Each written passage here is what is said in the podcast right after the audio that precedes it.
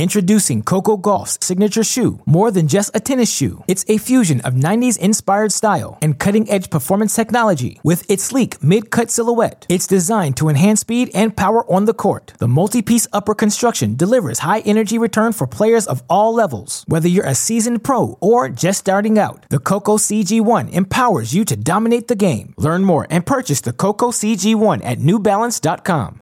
Welcome to the official Tennis.com podcast featuring professional coach and community leader, Kamau Murray.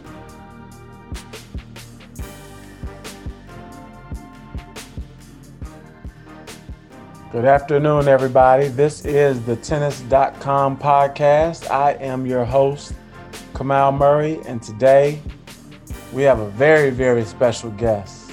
This is, in my neighborhood, we call them the OGs. Uh, this is one of the greats.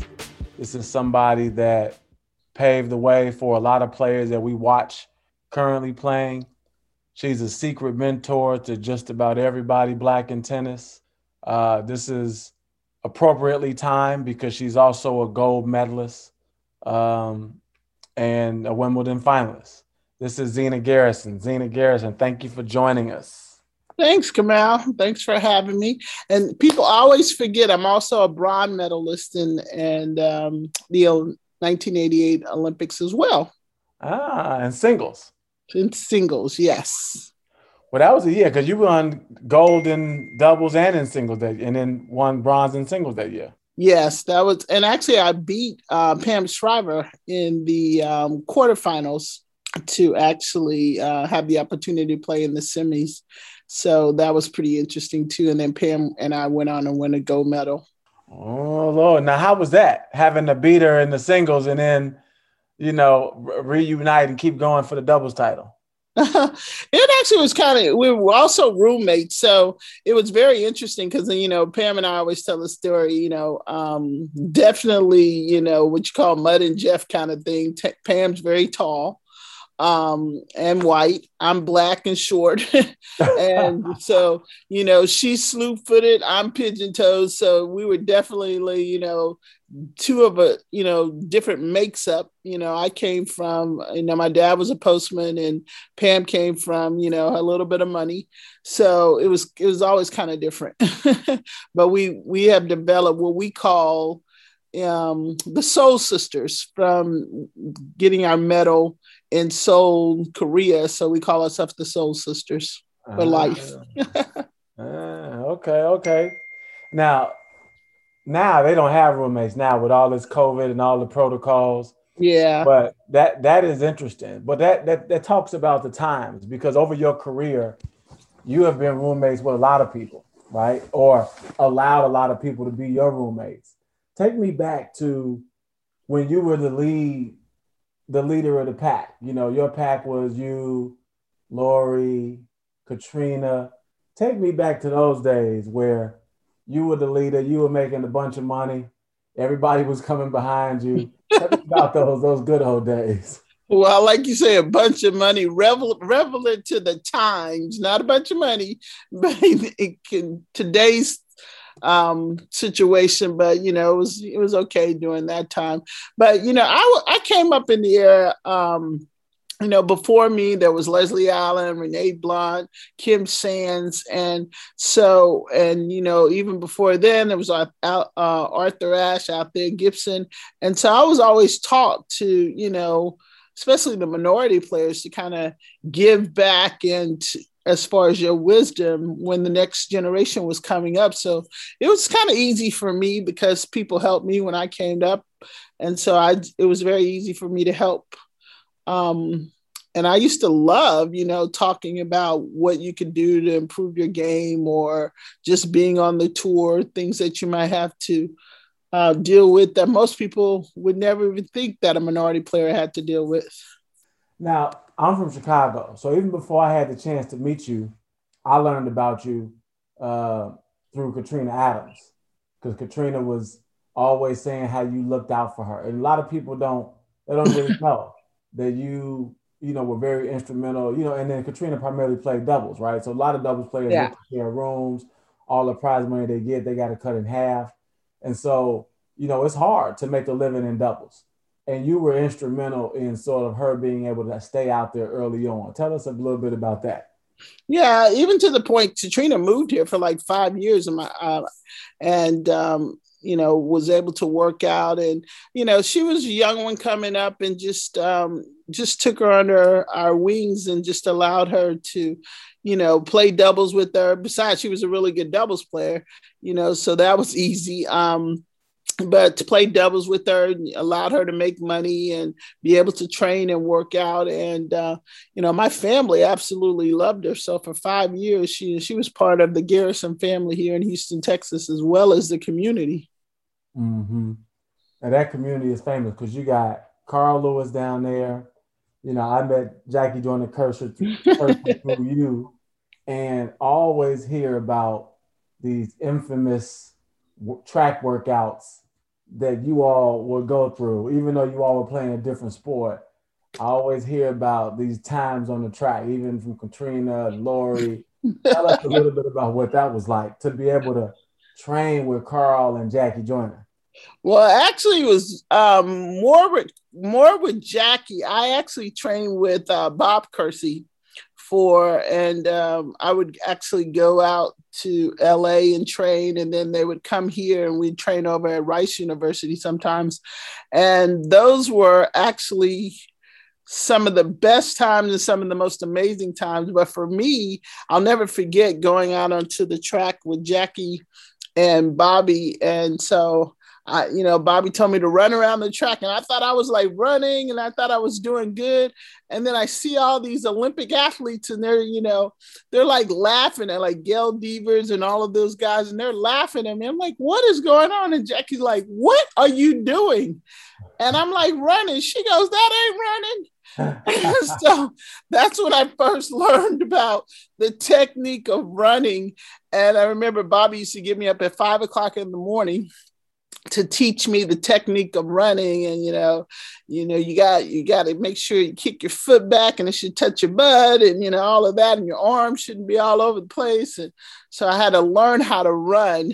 And then i remember after being out there for about a month or so uh, coming around the track and everybody's like, yeah, Zina, finally, you learn how to run. So, you know, Jack is one of my best friends and, you know, Bobby. And it's just, you know, it's just amazing what the Olympics um, brings about meeting so many people that will be your lifetime friends. And so, you know, I'm one of those people right now waking up and I'm watching the Olympics and I, I now become a fan of the new three on three basketball you know, like I think that's like the oh the coolest little sport going on right now. mm-hmm. So I, you know, I've had the opportunity to travel to you know every Grand Slam and almost every stop on the WTA tour, but I've never had the chance to go to the Olympics. So mm. what's different about the Olympics? Because you look at the draw now and you see a lot of the American women, you know, sort of going out early. A lot of the big names you saw Osaka kind of lose uh, early. Is it more pressure? Is it less pressure? Do you, you know, to me, when you look from the outside looking in, you would think that you got a whole team of folks kind of putting the battery in your back and putting a little gas in your gas tank, and that will sort of make you play better. But that's not always the case. So t- tell me what you what your perception is the difference between, let's say, you know, a Grand Slam and an Olympic Games. Well, I, think first of all, it, it, it is totally different than anything that you can imagine because you're not just playing for you're not just playing for yourself and for your team, uh, meaning a team of people that normally with you, you're all of a sudden playing for your country, and so it, it to me it's one of those. It's a weird kind of situations because you're still you're an individual athlete that's going and all of a sudden you put into a team and and a team of US people. And also you become a little fan, you know, fan like, oh my God, there's such and such over there. Oh, you know, the basketball team just switched. So you have your own kind of like, you know, mental thing that's going on, but you still got to play in the midst of all of this. And I always like to say, you know, of course, this is a little different because they don't have the fans and everything, but it, when you see the other athletes that and you know that they've put in the time and the work and to get to this position and just as well as you um, it, it's a very interesting and a weird kind of sorority fraternity thing that you will be in for life. But then when you win a, a gold medal or win a medal it's a whole nother level as well. And as far as tennis players it's always interesting to me because when you watch the draws kind of dissolve and some of those top players are not in there. A lot of times i feel and this is my personal opinion sometimes they the focus is not all on them and they're not used to it. And so that takes a little a little away from that mystique. And that's why you sometimes get people that you never even heard of that could actually win a gold medal win a medal in the sport. And it just happens like that. Um, so you have to kind of go in there kind of knowing that you're not going to be the center of attention and just play for whatever it is and enjoy the moment to, to be successful. It's interesting you say that because you know a lot of tennis players do need you know they uh, they need that attention. They need that sort of that air to walk around and be in the feeling of being the man in an environment. And with tennis you know we, we're like a small sport when you think about you know, soccer, basketball. You know, when I think about the Olympics, track and field comes to mind mm-hmm. more than anything. Um, so that's interesting how you say that the attention is not on you, and you could sort of fade because you know you got the dream team, right? You got Kevin Durant over there. You got um, you know all, all the basketball players over there, and they are bigger stars. You know, so you can kind of get starstruck and get out of your zone of being, you know, your own sort of celebrity and sort of like it, could take away a little bit of your power that you need to believe in yourself to perform. Yeah, because I, I remember in 1988, you know, being over there in Seoul, and I actually took my brother, who Rodney Garrison, who absolutely loves sports, and um, I was disconnected with him for a couple of days, and I never forget. Uh, I was trying to figure it's like where he was. He was in Family Village, and I was over in the um, in the you know the the players participants uh, village.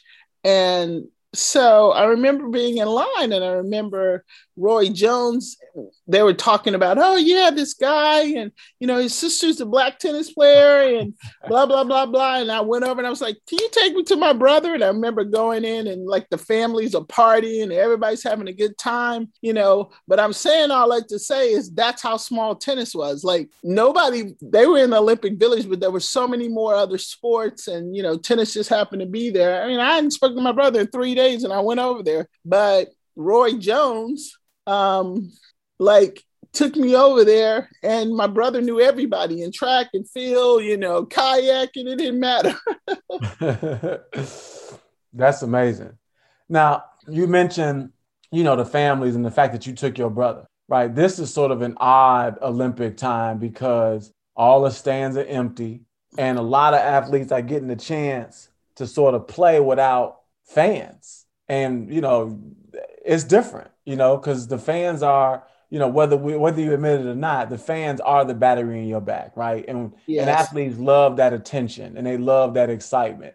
And without the fans, it takes a lot of sort of inner determination and inner, you know, you got to kind of like, you know, create your own energy, which a lot of athletes struggle to do. What do you what what would you be thinking right now if you were over there in a in a spectator free environment?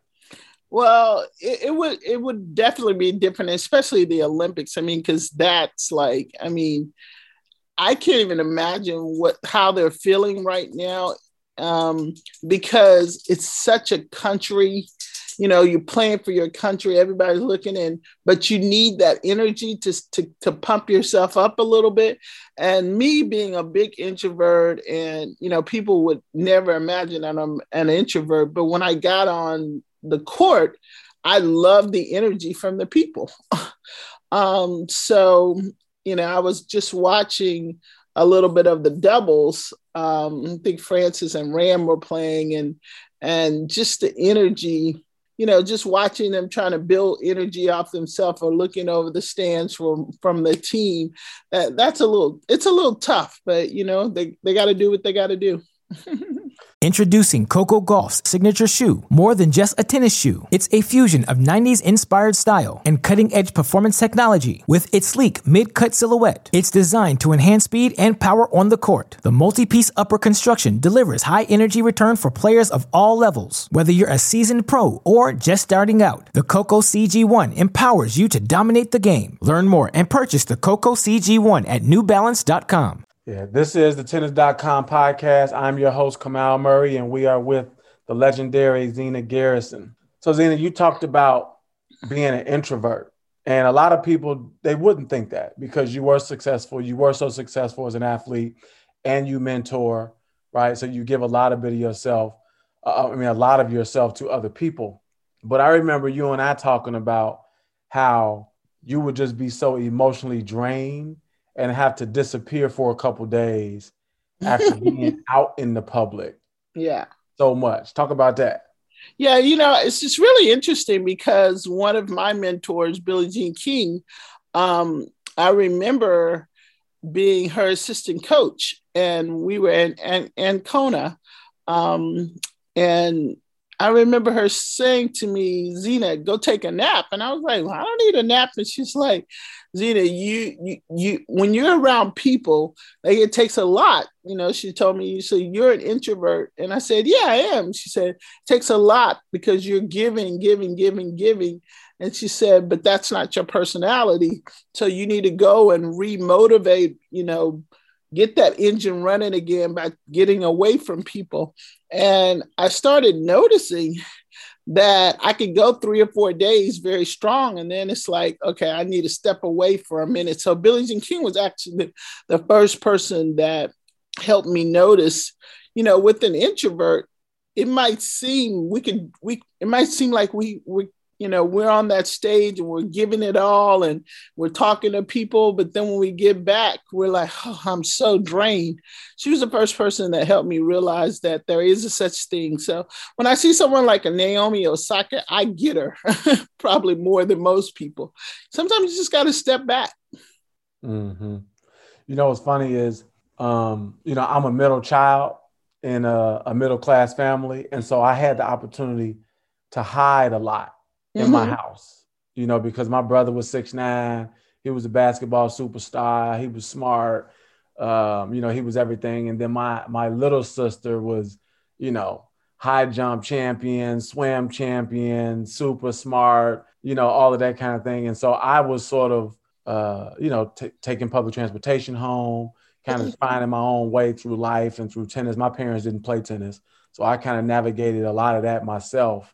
And you know, when I started raising money to build a center in Chicago, I had to be like out there, you know, talking to people, networking, you know, stand up. And people thought I loved it, or they think that I like enjoyed like being out and doing that kind of thing.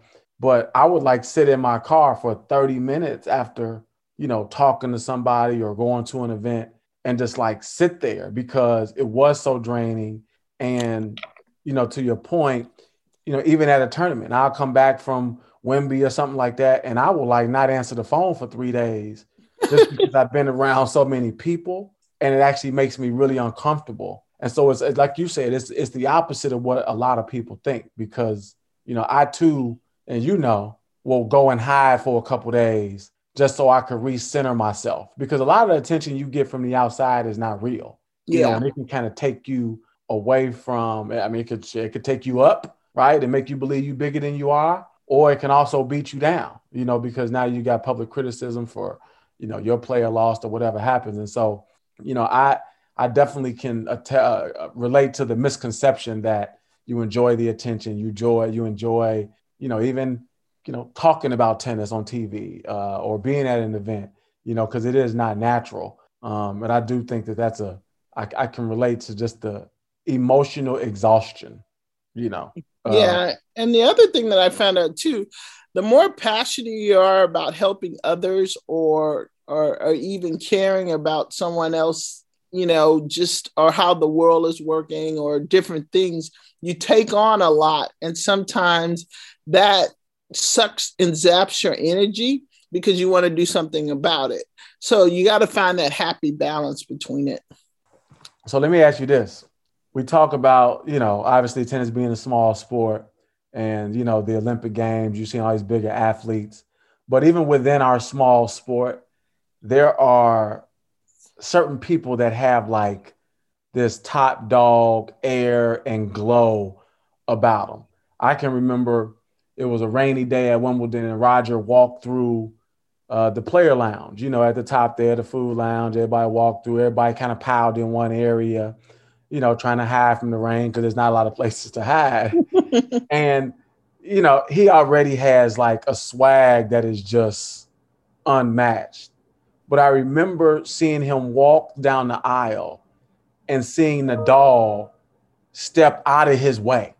And I was like, now Nadal is probably the second best player at that time.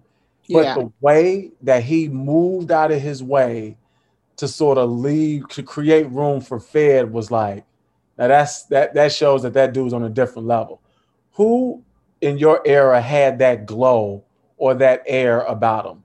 Yeah, it's um it's funny because I came up in a couple different eras, but Martina Navratilova um, definitely had what I call a, a strut, um, and she had she de- she demanded a certain level of of games when you got on the court because you're like, oh Lord, I'm playing Martina, you know, you know. But she had that that air that you were talking, and then Steffi Graf um, because Steffi was you didn't quite know that much about her and she was in and out and she would beat you so quick that she she had that you know little air i was really fortunate because with steffi you know um steffi would be on and off the court so so quick but she liked to go to she loved chinese restaurants, Chinese food restaurants, and we'd end up, and both of us love Chinese food, so we'd end up the set getting Chinese food from the same restaurant over and over. So, and then end up sometimes the movies, you know. So she was, I just happened to be one of those people she would speak to. But I would say Martina and Steffi for me had that kind of air. And then on the other side, probably Sampras had a little bit of it. Mm, mm. Yeah, I could see Steffi kind of having Martina. She she got that bounce. She still kind of has that glow. Martina's always gonna have that bounce. she, she, she got that bounce when she sort of walked through, kind of side to side, kind of quick, moving kind of quick, and oh hey, come on, hey, how's it going? That kind of thing, right? Uh, I remember that one time she was in Chicago for something, and her flight got delayed, and uh, I took her to dinner uh, at at her favorite Asian restaurant in Chicago, which is no longer there, a restaurant called Japonais. Mm. Uh, and it was just the most interesting conversation, you know, from a from a champion. And she actually she talked about how uh, it was actually a little bit of a even though like you know for your you know she keeps you up at night, right? If you got to play her, you know you yeah. in for the day. But yeah. from her standpoint, she talked about how it was it was it was a challenge to be number one and to be the top dog. Mm. It wasn't always a great feeling. Um, you got to four in the world. How did you feel being four in the world? Because from you know when you look at it, if you're four in the world, almost every loss is a career win for somebody else. Yeah, yeah. Right, and it's only three people that you can lose to, and it be somewhat understandable, right, or not a bad loss for you. What what is that pressure like? to only be able to really lose to three people and need to beat another, you know, the 96, 95 people below you? Well, for me, it was it was always tough, and for some reason, I played Martina like thirty something times, and it was always like in the semis or to go to the finals or in the finals, and so Martina was kind of like that person that was blocking me from even probably moving up to three to two. But Kamau, to be honest, I, it, for me, I just always wanted to be the best that I could be. And um, I would push myself to, you know, to keep improving. I was one of those players, I just hated losing to certain people. You know, I just felt, you know, I my game was better. Not that I personally was better, my game was better, and I should not lose to those people. Um, but on the other end of that, I also was one of those that you know, you ask a young player, oh yeah, I want to be number one. I never wanted to be number one. And people always say, What? What are you like? What are you talking about? I never wanted to be number one because I didn't want the pressure of all of the other outside world um, things that I would have to do. I never wanted that. You must remember, like I said, I was an introvert. So it was like I could have been number two, three, or four, and that would have been fine. But I just hate losing. But I didn't want all the extra added pressure that it what that it brought on. So I knew that at a young age. Now it's interesting you say that because we think about somebody like Nick Kyrgios, who probably has the talent to be number one. Mm-hmm. Clearly doesn't want to be, right? And the pro- the world has a problem with that. What do you think about you know a other people putting expectations on people that they don't want, and b just really talk like you just said. It's okay to not want to be number one, and it's okay to find an altitude that you're comfortable flying at. What is your take on his situation and sort of his behavior? Yeah, I, I think he's you know he's an interesting uh, character in a lot of ways because I think he's very clear on what what he wants. I think sometimes the losing does become too much for him because and when I say that is he knows he's better than most people and he loses and then you bring on all the other stuff. But he knows that if he wins just enough he has a platform to help in a lot of other ways. And I think he's very comfortable with that. But um you know, I'm I'm one of those people in the respect just with Nick is just like I just want him to win one grand slam. So just, you know, focus just long enough for one grand slam and then you would be even have a bigger platform. But, you know, he only he knows what's important to him. Um, just don't want to be in the situation where you look back and it's and you say, Wow, I could have done better, you know. Now let me ask you this you know, right now we see an emergence of black tennis players, and you know, the assistance that they're receiving is, you know, they're getting more access to, you know, people wanting to invest in their careers and giving them a little bit of help early. We know Osaka had a lot of help from Japan. We know Coco gets a lot of help from, you know, overseas. You know, in your era, there wasn't a lot of help. And you learned to play at MacGregor Park, right, in Houston. Mm-hmm. So how did how did you make it? Because back in your day, we weren't making it. we weren't. I mean, it's like you were like I don't know if you know this, but you were like the some mystifying personality that learned how to play tennis in the park and got to number four in the world. You know, you didn't go to any fancy academies or go overseas and all this other kind of stuff. You made it from right there. How how do you explain your success? The only way I can ex- explain my success is um, I was very loyal and honest to the coach that brought me up, John Wilkerson, and, and to my community. And to me, that, you know, I, I, you know, I was a weird kind of kid because I understood where my confidence within myself came. And that was my community. Um, MacGregor Park, you know, John, the people that I played tennis around. But I also have to give credit to, you know, after winning junior Wimbledon, that actually kind of put me on the map as far as people started like understanding that I could be the you know the next major black tennis player.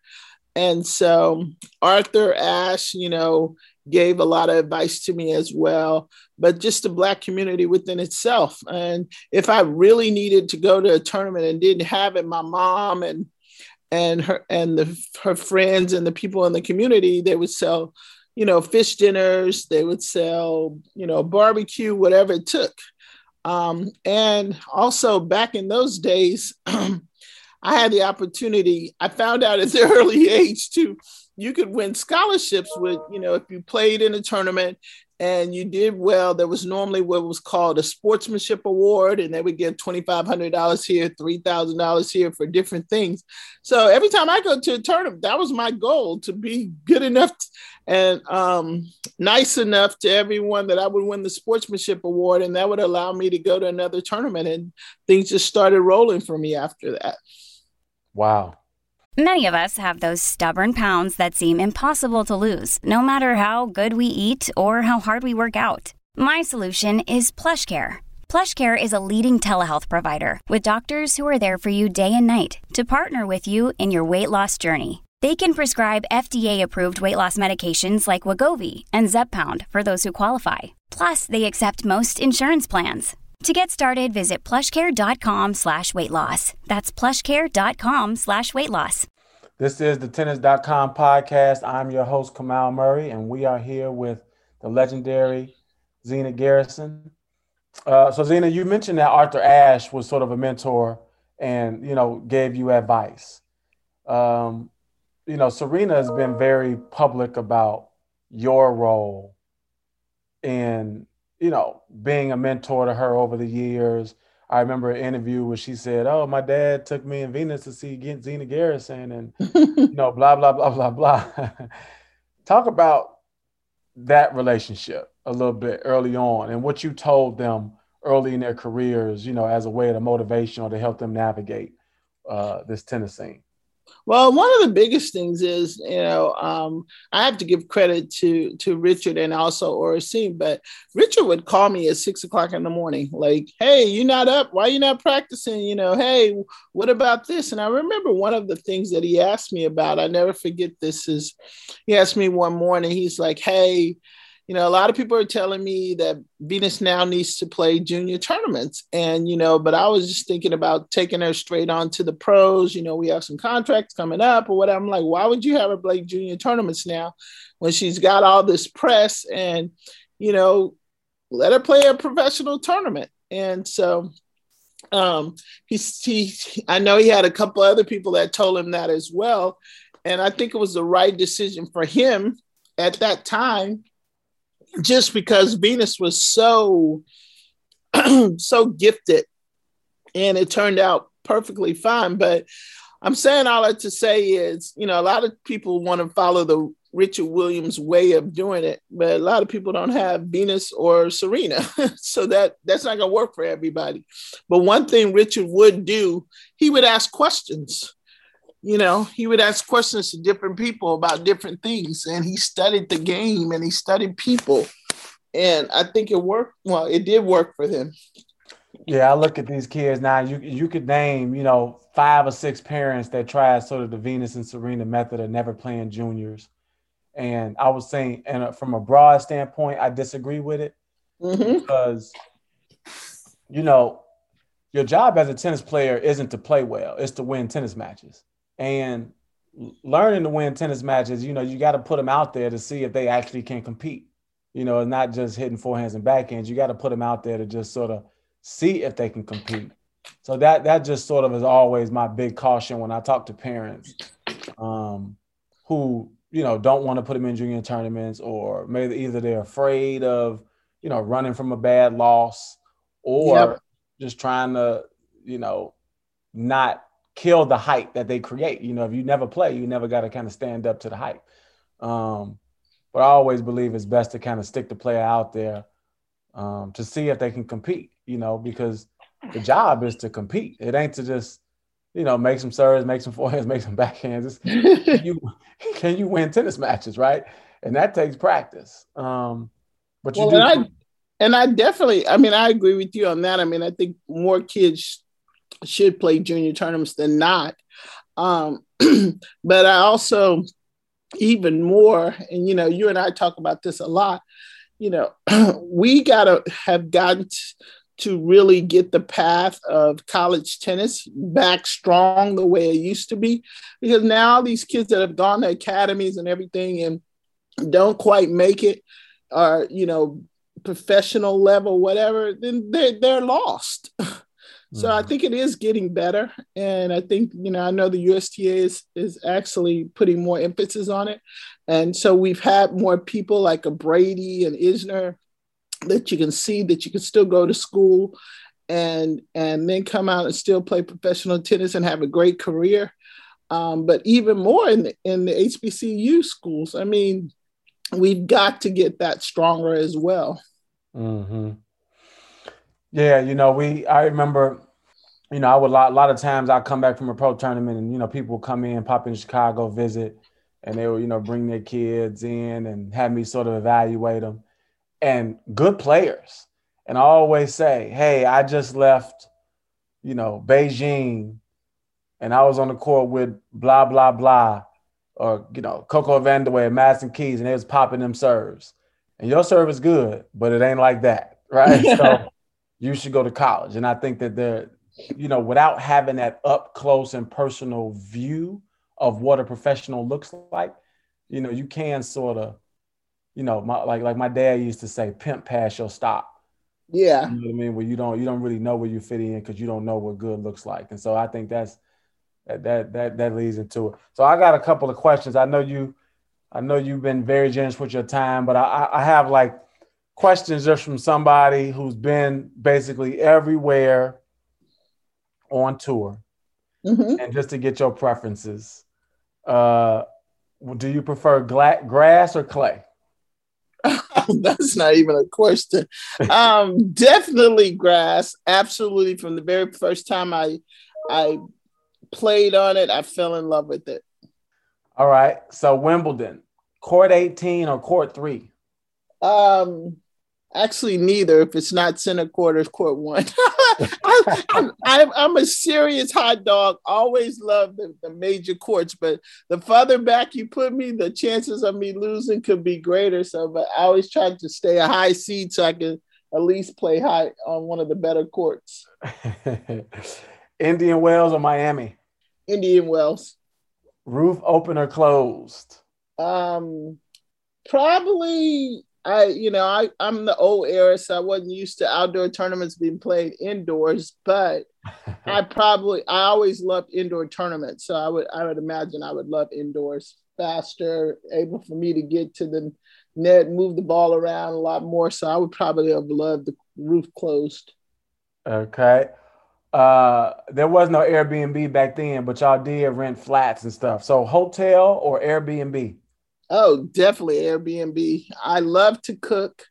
Um, in 1990 Wimbledon, I cooked my whole entire um, two weeks that I played up right up into the finals, and I would make breakfast for everyone, and you know, bring my lunch. Mm, so that's my next one. Uh, when you're at a tournament, are you doing a team dinner or are you going out solo? Oh, definitely team dinner.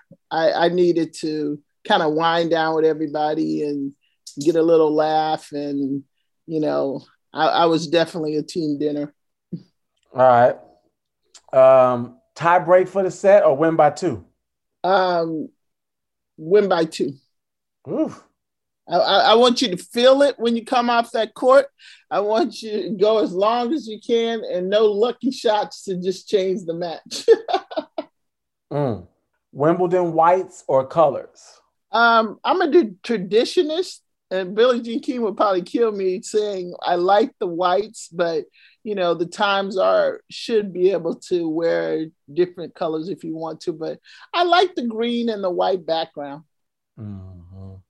Crowd for you or against you? Oh, definitely crowd for me, but I was a little if you go against if the crowd was against me that would give me a little more oomph Mm. And the last question is I, I asked Mal this question about his Wimbledon run.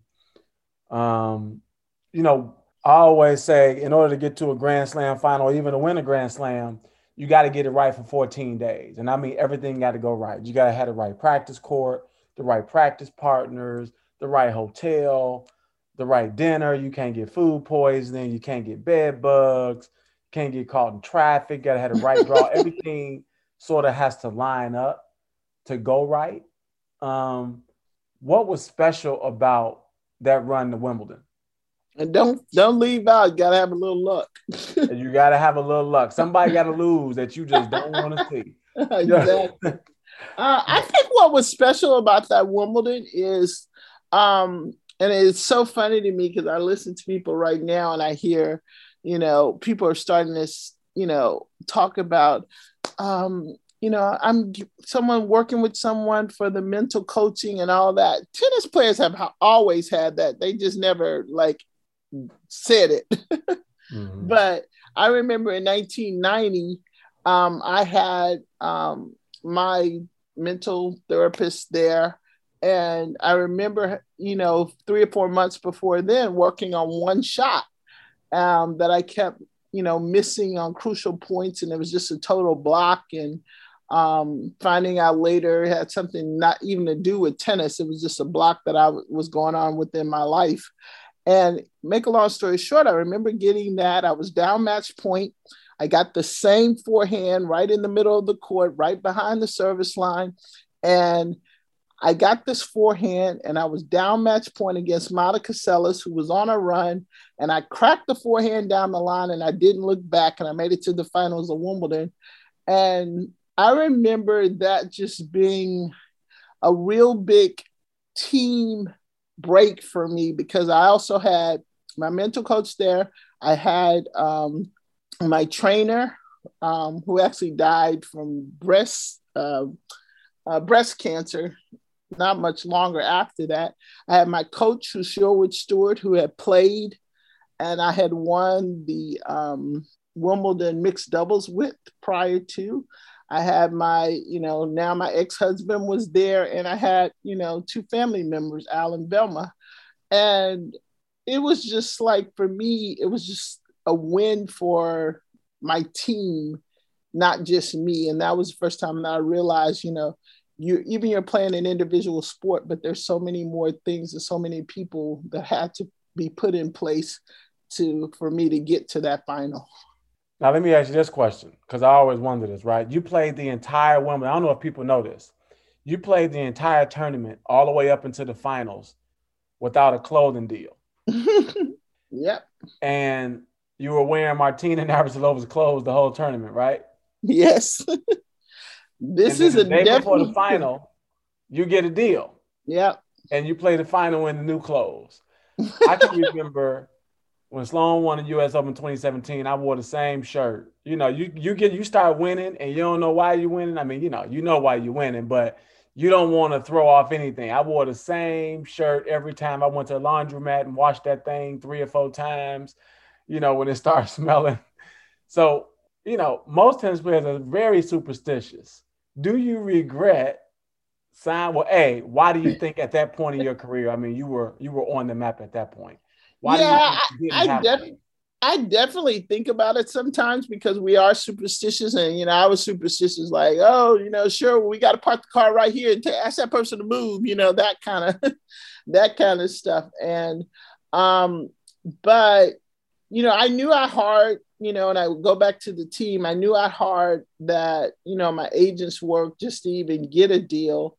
And I found out later. Actually, I found out last year during the pandemic. Um, my agent Phil Picciana, he actually told me the story, and I never knew.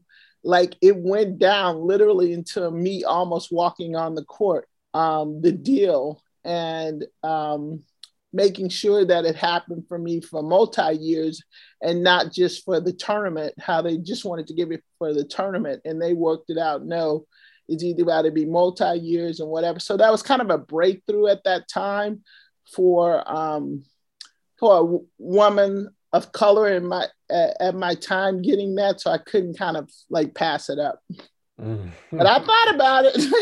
like, if I had to go back now, I probably was like, "Nah, I'm good. Let me just win the match and then talk." the last question I'm gonna ask you is about a man named Willis Thomas. When I first started oh. coaching, Willis, you know, he started creeping around the corner. He's around, but you don't hear him but you see him because you got this black dude with this pretty hair. I'm like, that dude got some pretty hair. so I remember Willis telling me, he was like, oh, Kamau, you ain't a real coach until you get fired a couple times. Zina hired and fired me about four times. what, what's the story behind that? And why would you hire and fire him? Well, actually, I only had I think four or five coaches in my whole you know 15 years, which, which you know, as we know, as tennis go, tennis coaches come and go. So it wasn't that you know I actually kept coaches around more. Maybe I fired them and brought them back. But Willis Thomas was a big part of my career because I grew up under John Wilkerson, who was extremely strict and you know just only believe you should eat and, and drink tennis, eat, sleep, and drink tennis, and that's it. And you shouldn't have any other part of the life. But Willis was the type of person that you should have a balanced life and and so I learned a lot about balance from Willis and also about just growing up in life and and also passing back because passing on to others because Willis was also one of those uh, firm believer uh, you know passing on knowledge to others as well. Um, but one of the biggest things that I learned from Willis is probably learning to balance my life and enjoy it in the midst of everything as well. So, why would you fire him?